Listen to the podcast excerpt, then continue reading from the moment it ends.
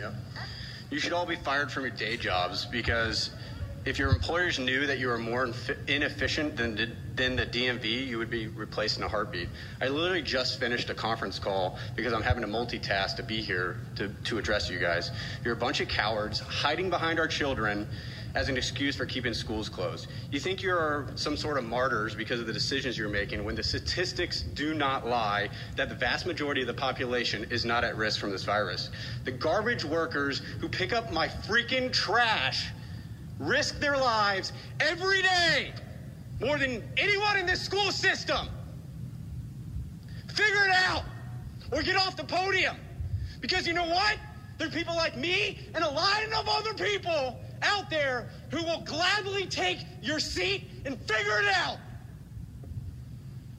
It's not a high bar. Raise the freaking bar. Yeah, people are unhappy with school districts all around the country. That comes out of Virginia, Loudoun County. Me, I'm Tony Katz, 93 WIBC. Good morning.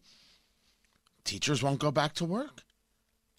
Teachers and teachers' unions think that somehow they're beyond special. This uh, tweet Fairfax uh, Teachers Union president opposes reopening schools in person full time next fall, even if all teachers are vaccinated. This over at the Daily Mail. CDC researchers find little evidence, quote unquote, of schools contributing to spread of coronavirus, indicating in person learning is safe. What is going on? We are we are flat out destroying ourselves. And this has become some weird weird kind of fantasy play. In Carmel, it's it's hybrid, one day on and one day off, right? So one day in person and one day virtual, but it's not virtual like uh, they uh, sit there and and there's the teacher and there's the zoom call got their assignments and they go to work. They're you know a video kind of explaining what you have to do and here's some some you know, other things you need. I will admit so far i'm very very pleased. As a parent i'm very pleased. I'm pleased with what my kids are discussing. I'm, I'm pleased with how they're they they think about their teachers. Now maybe it's because we're in a situation where we can be on top of it. One of us is home. My youngest is dyslexic. Someone's got to be there to help read the assignments. The mind works great. It's just the reading. You know, eh, dyslexia is just a giant pain in the ass. I mean, really, what it is. And it can get really frustrating, right? And and and there it it, it, it plays with the head uh, uh, a, a, good bit, and it's it's you got to be willing to go out there and and for lack of a better word, get it diagnosed and then put the work in, uh, because uh, what I have found is, and the dyslexic kids that I've met, the mind is perfect. The mind is not the issue.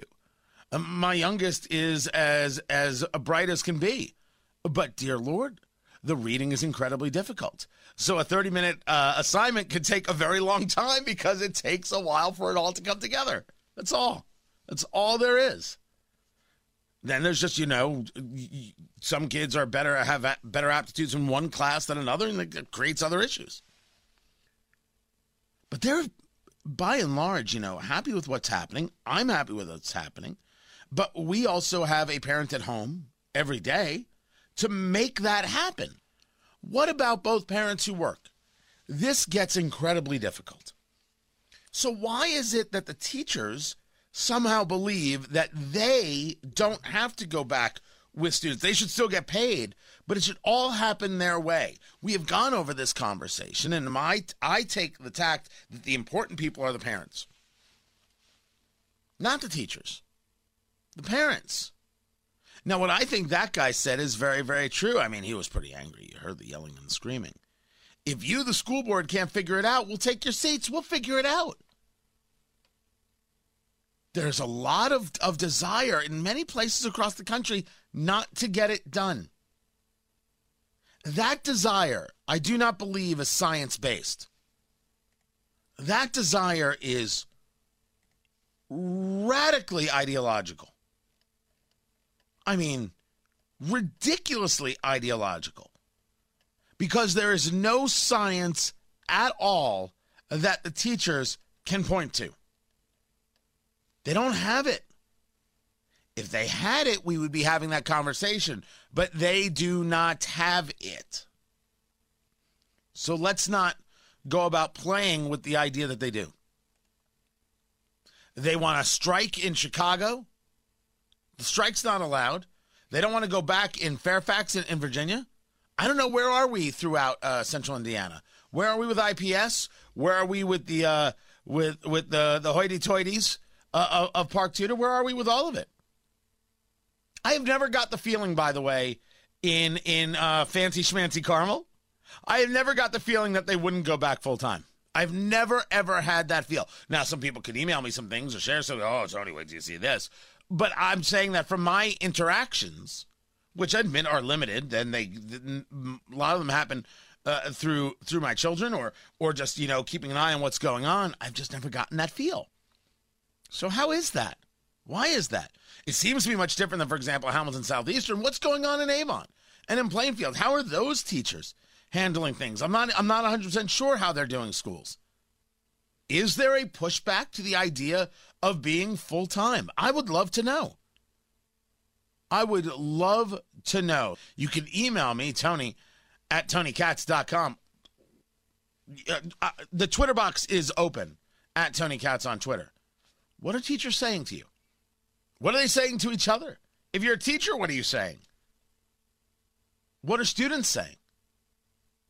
Where is this real opposition to going back? Is it only in these specific places, or is this a nationwide thing? And somehow I'm missing it. And what's their argument? I'd like to have a better understanding of what it is uh, that's going on.